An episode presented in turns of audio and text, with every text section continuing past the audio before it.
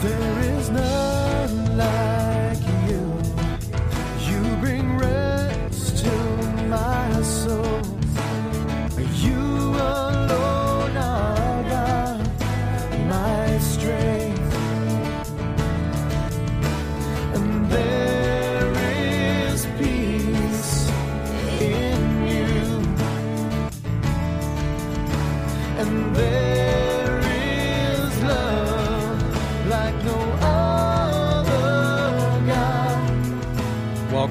Valley Christian Church. We hope you enjoy this message and we would love for you to join us on Sunday mornings at 10:30. We're located at 432 East Pleasant in Tulare. After listening to this message, take a moment to browse our website for current and upcoming events. It is our prayer that ultimately you learn to love the Lord with all your heart, soul, mind, and strength.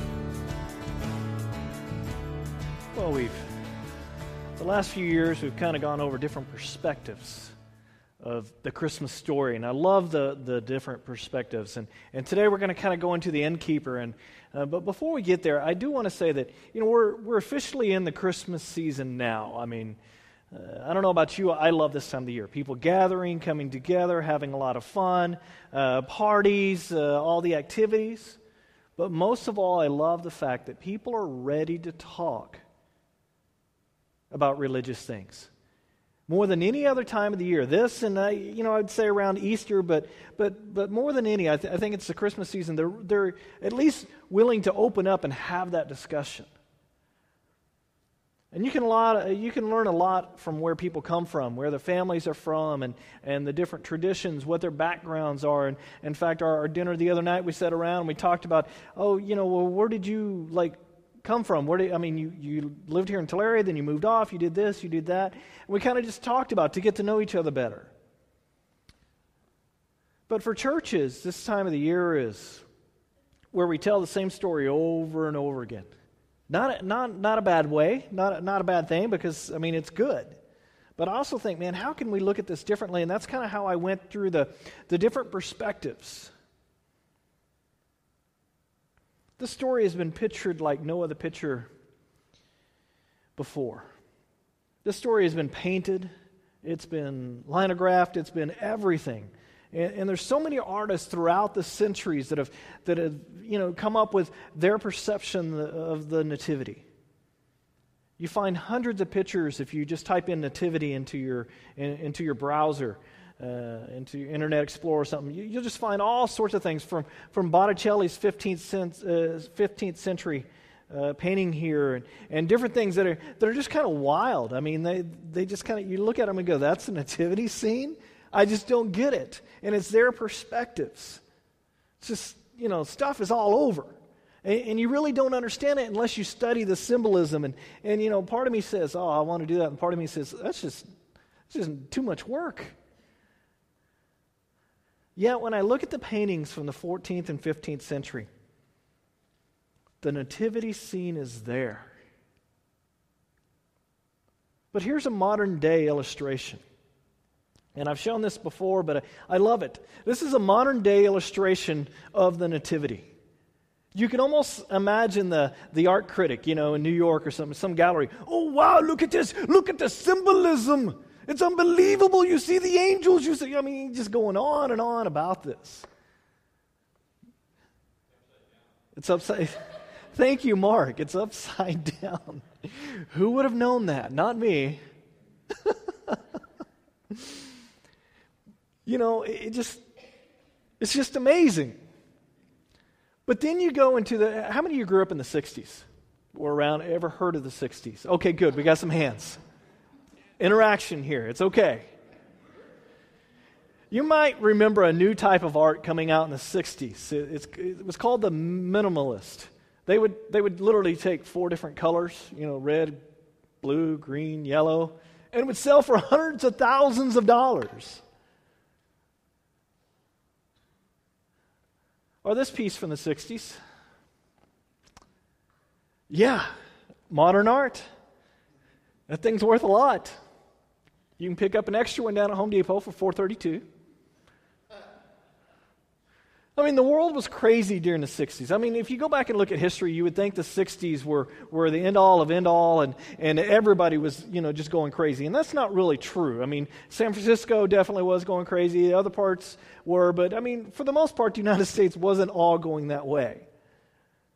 But a theological standpoint, we have really complicated the message of Jesus, haven't we?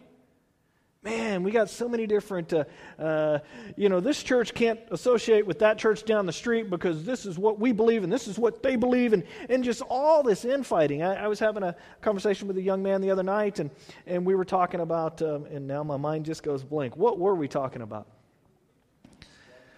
Where'd he go? He's gone. He walked. Uh, Danny, what, what were. Uh,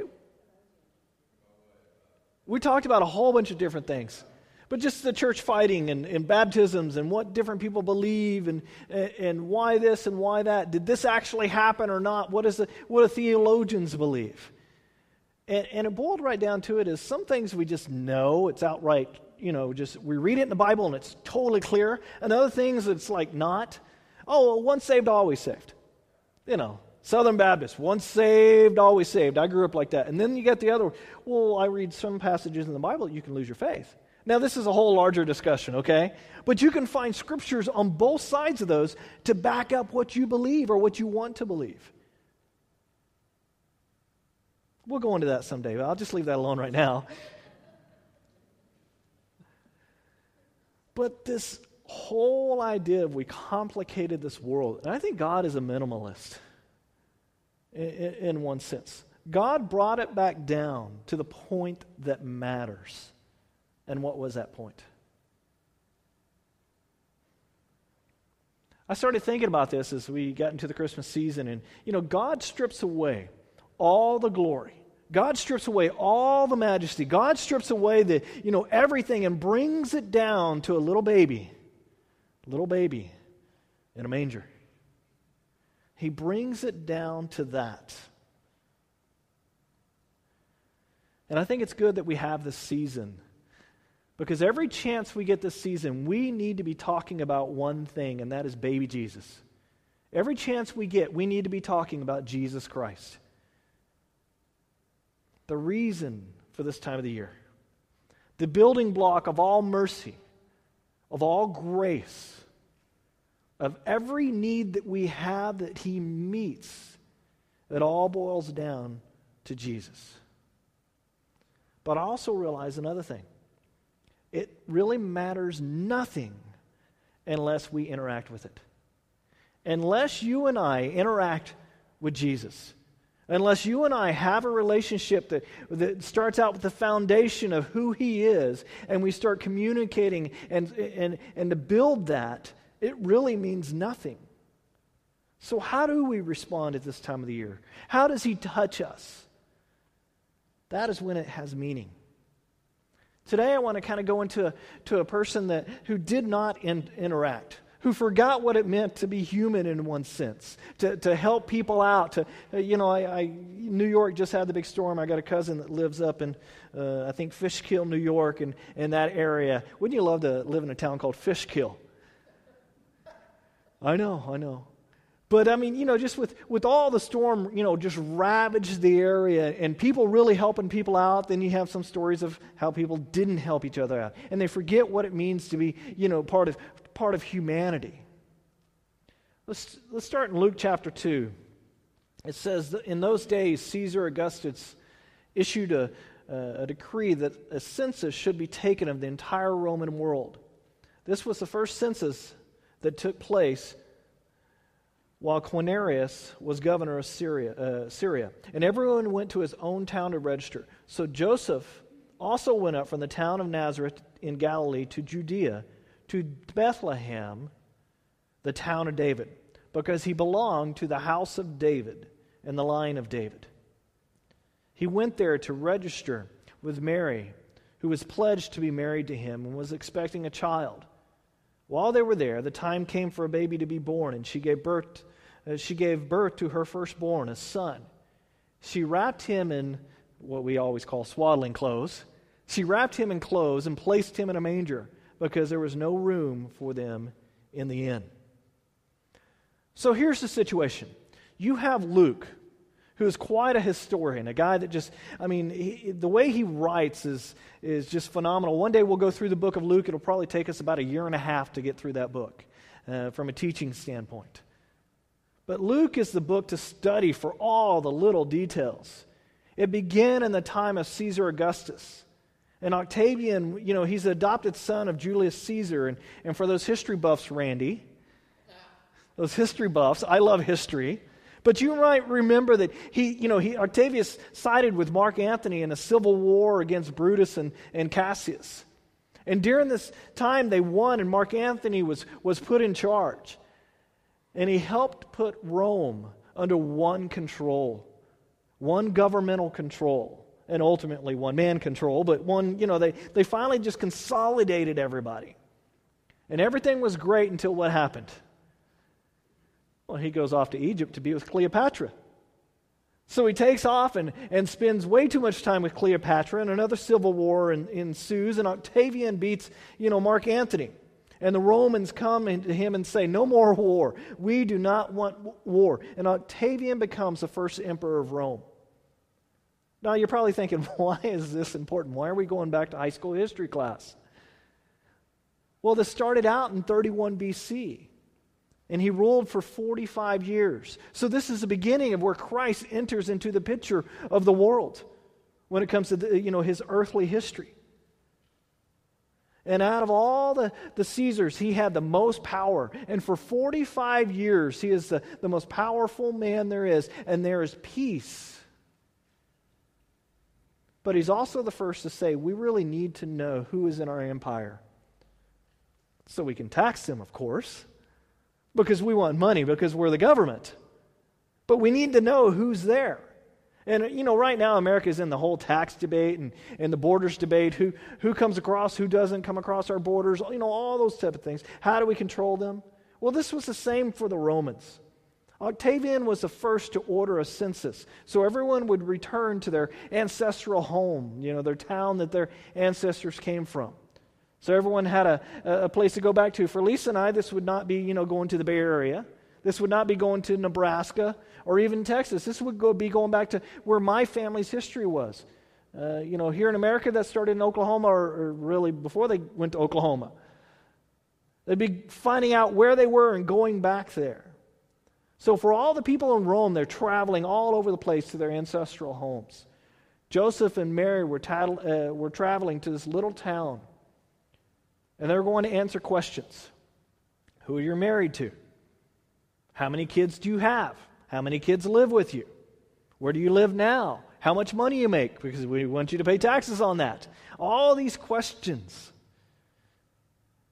And in the historical records, we actually know that Rome did this every 14 years between 20 AD and 270 AD. That's a fact. So if you do the math backwards, you will come up with 8 BC that this happened for the census of uh, where Mary and Joseph, uh, where they would have gone and answered these questions. Now you have Herod the Great that died in 4 BC, and that's another historical fact. So you have the Roman emperor, and then you have Herod. What does Herod control? He controls what we call the biblical world. He's the guy who ordered all the kids to be killed because he heard a new king was born. So if Herod died in 4 BC, and we know that Christ was born between 4 and 10 BC because the calendars are actually messed up. He wasn't born in 0 BC or 1 BC. He was born, you know, before that. So it fits nicely, in a sense, into to where the census would have been taken. So, so Jesus was born, what, eight years before Christ, as they would say. So at this point, everyone would have been traveling. It would have been crazy much like, you know, you know, we just had Thanksgiving and, and you had millions of people traveling all over the United States. And, you know, and they lived in this little town of Nazareth that is not even mentioned in the Old Testament. And their hometown they're traveling to is Bethlehem. Think of it as a nice suburb of, of Jerusalem. In fact, you can, you can stand on the borders of the, of the city of Jerusalem and you can look out um, down into a valley and over to another hill, and that's where Bethlehem is. And right now, you, you can go over there. It's more difficult. To, the tours don't like to, to take it because it's Muslim controlled. But you can get in a taxi and go over there. I wouldn't recommend it. And it's famous for one thing It's famous for one king, King David. King David lived there in Bethlehem. So, this is why Joseph and Mary were headed back there. This was a three day journey for them. And now imagine Mary being nine months pregnant and riding on a donkey. My wife would have killed me if I would have tried that. Joseph had to be struggling with all of this. I mean, Mary, the, the woman he is supposed to marry, and, this, and, and she's pregnant, and dealing with all the emotions of going through that, Joseph had to be struggling. An angel comes to him and he says, Don't be afraid. Everything is going to be all right. It's okay. God is in the middle of this. There's been a great blessing that has come upon you. Don't worry about it. And now, nine months later, you find yourself loading up on a donkey. I wonder what the conversation with God was like. You know, you, you ever have those out loud conversations with God? I do sometimes. God, you said not to worry. you said not be afraid. But, but look at this. Look at us. We got a donkey. We're having to travel right now. Have you forgotten us? Why at this time? I mean, couldn't you wait just a, a, you know a month, a lousy month, God? I mean, then we'd have the baby. Imagine the frustration. On one hand, you, you remember the powerful angel. You remember nine months back the angel coming to you and saying, Don't be afraid. And then on the other hand, reality hits. You've got to either not be afraid or be afraid. You, you've got to make that choice. And you start to feel all alone. God has this incredible blessing for your life. Yet your life experiences seem to be a nasty, difficult situation. Does anybody relate to this at all? You feel like, man, you, you become a Christian and God has this incredible blessing for your life. And then you, as you start living that Christian life, man, you get in these nasty, difficult situations. They understand that this baby is important. And you hold on to the promise that God has given you and all you have is trust.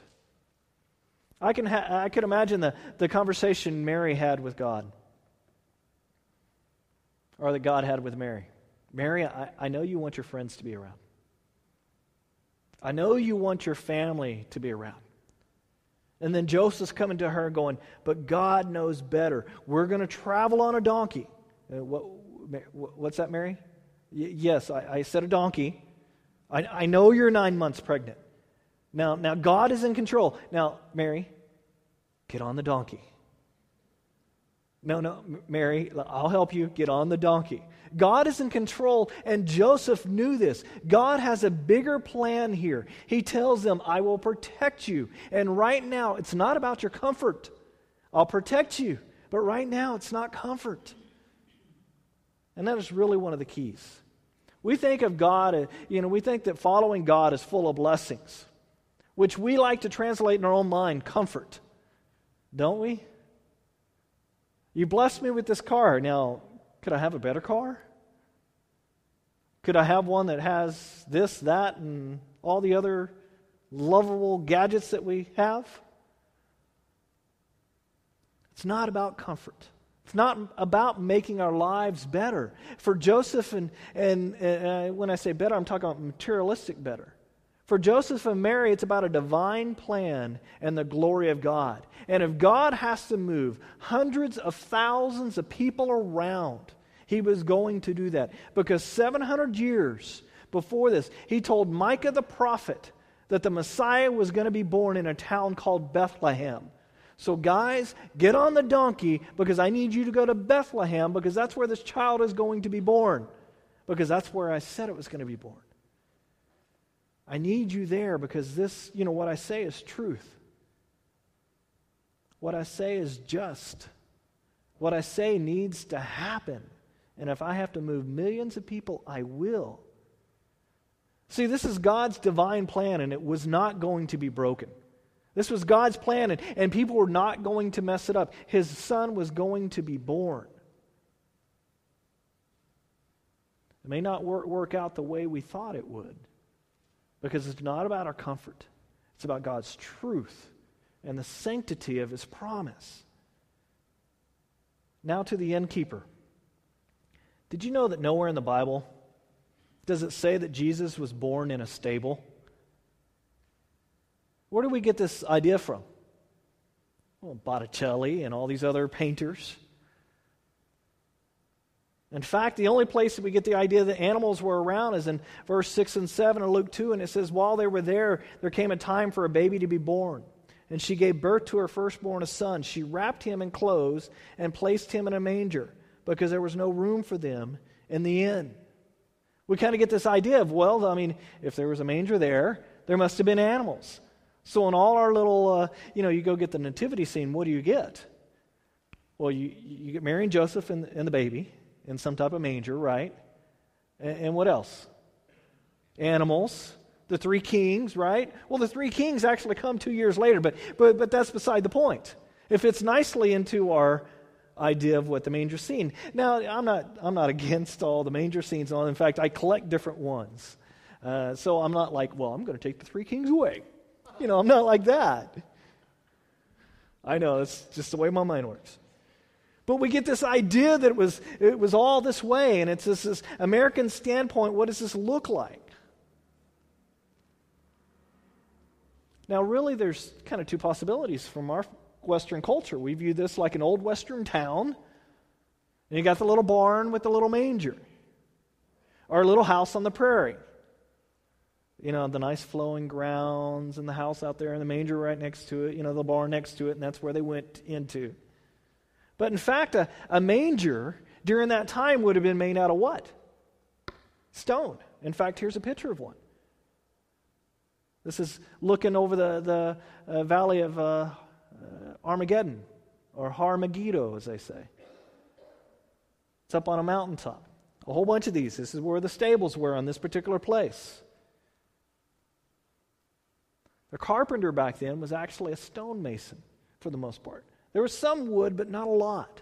They had olive wood and stuff, but, but you know, anytime they worked with wood, they had to, had to bring that in from Tyre, which was up north uh, in modern day, what we call Lebanon.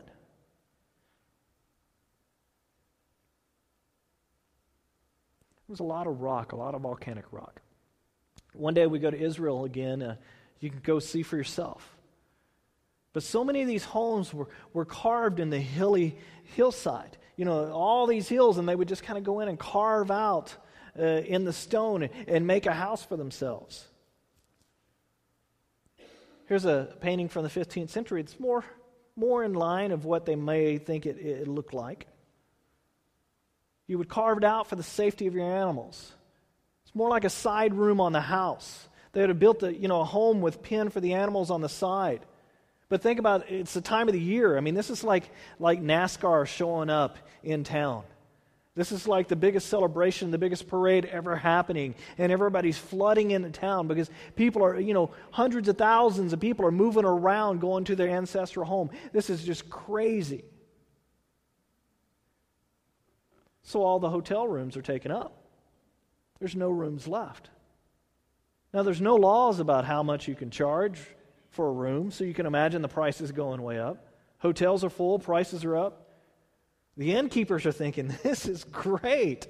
Man, I'm making more money today than I made all year. This month, man, this is gonna this is gonna tide me over for a couple of years now.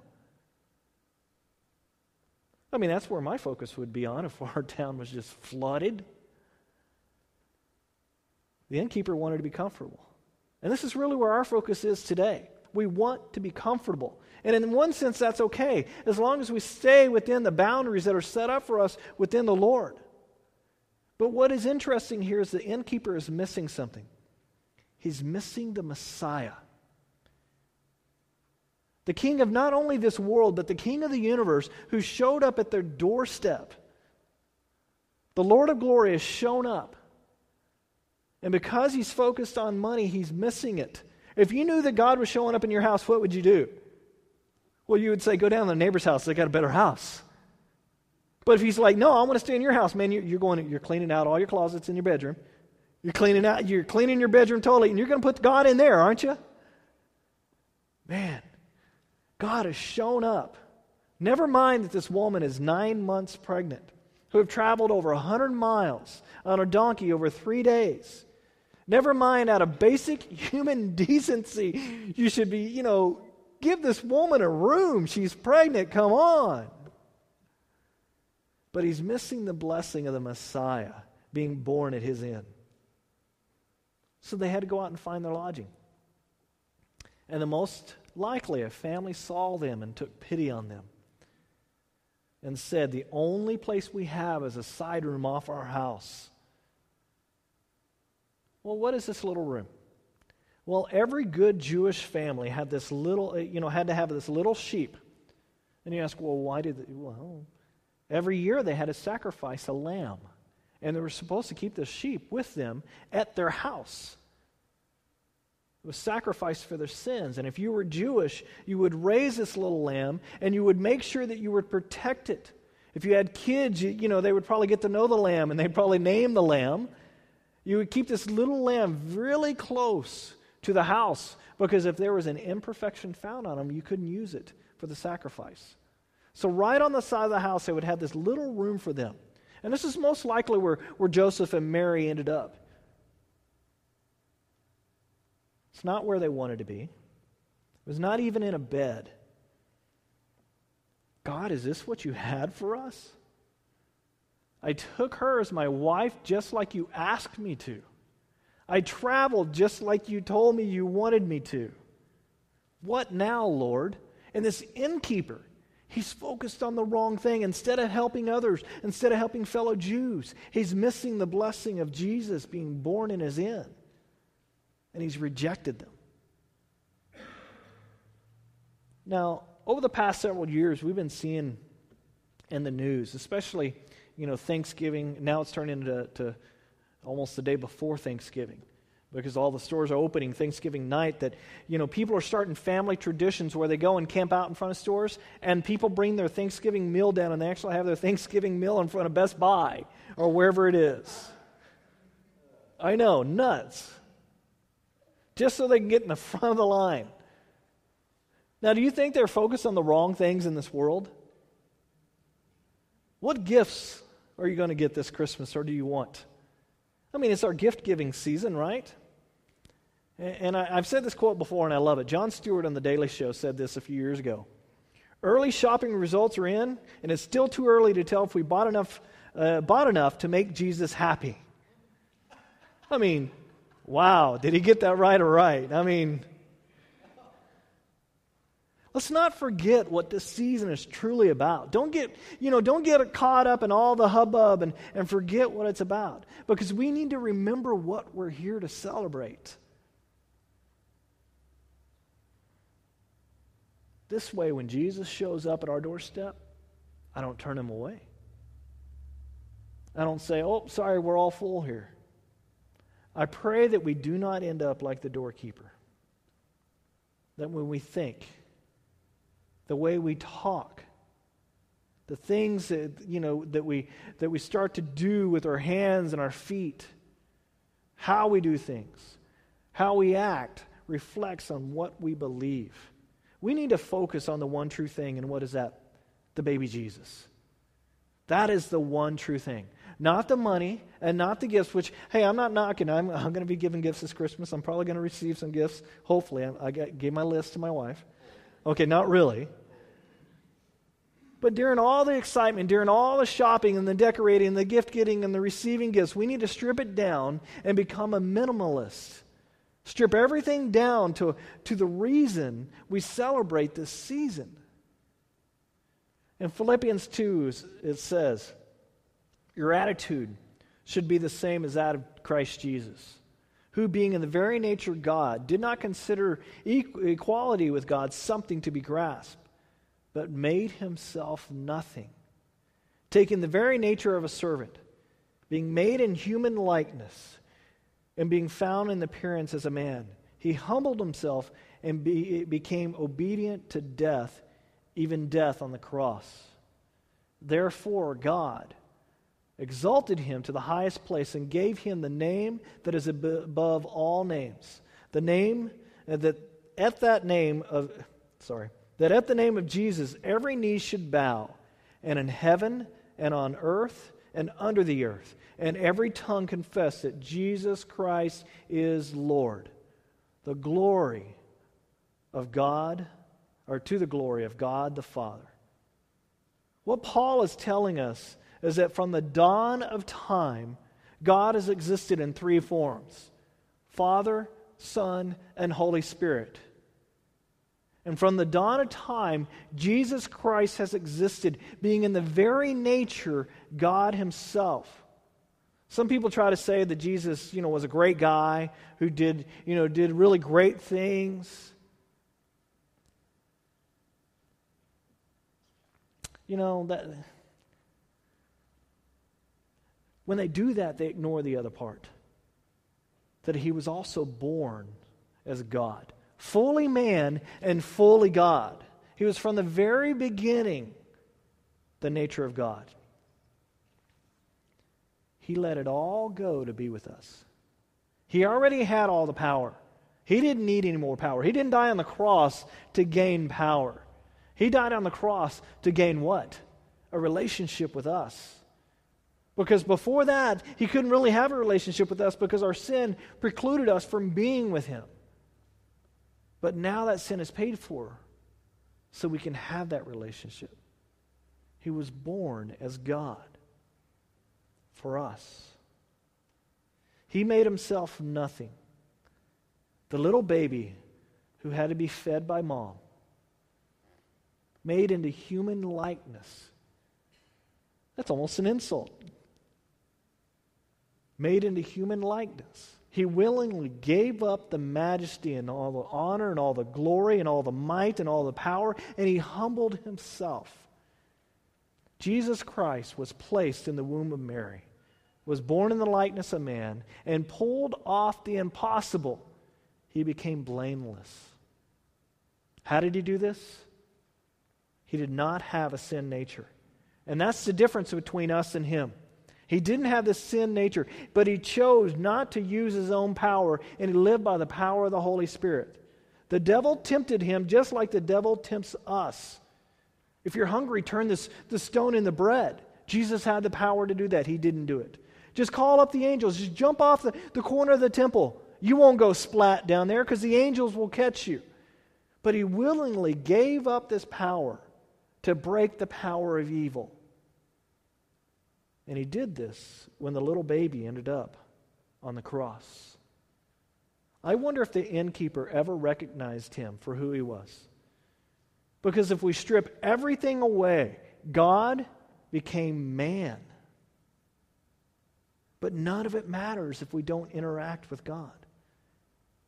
The season is uh, great fuzzy feelings, but it doesn't matter if we don't interact with Jesus.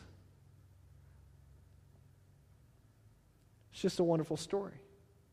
See, he gave up the glory to give it to us so that one day he could buy our freedom. And if he's willing to do this, how much more do you think he's willing to take care of us? To take care of our needs? Or do we get stuck with the Joseph and Mary syndrome? I'm here now, Lord, what? We traveled all this way. What do you want? Where are you, Lord? But instead, our attitude ought to be that of Jesus Christ, a servant. That's what the Christmas story is all about. Don't miss when Jesus shows up at your doorstep. I love this picture. And I've said this over the years, but I love this picture. I love all the interactions, the way that people are leaning in, the way people are looking at each other just in amazement. This artist, I think, just captured what that scene would be, uh, would be about. They're not figurines on a table. People are reaching, reaching for the Lord. They're happy because they're interacting with the Savior of the world. Don't forget to interact with the Savior this season. Let's pray. Lord, I pray that we look like these people this season. These people that are in this painting. The excitement that's in our eyes. The amazement that's around. That when we go interact with people around in, in our neighborhoods, in the stores, in our job, that they start to see something different in us and they ask, Where does your joy come from? And we can tell them our joy comes from that Jesus Christ died for my sins and I have a relationship with him. Let me tell you about it. And that, that you would soften the people, that you would open up the doors for us to be able to share what you've done in our life. Knowing that we aren't perfect, we're still sinners, but you accept us because you died for our sins, and we believe that you did that. Mm. Now, the Lord bless you and keep you. May his face shine down upon you. They're in the season of Christmas lights. May his light shine in your life. In the name of the Father, Son, and Holy Spirit. Amen.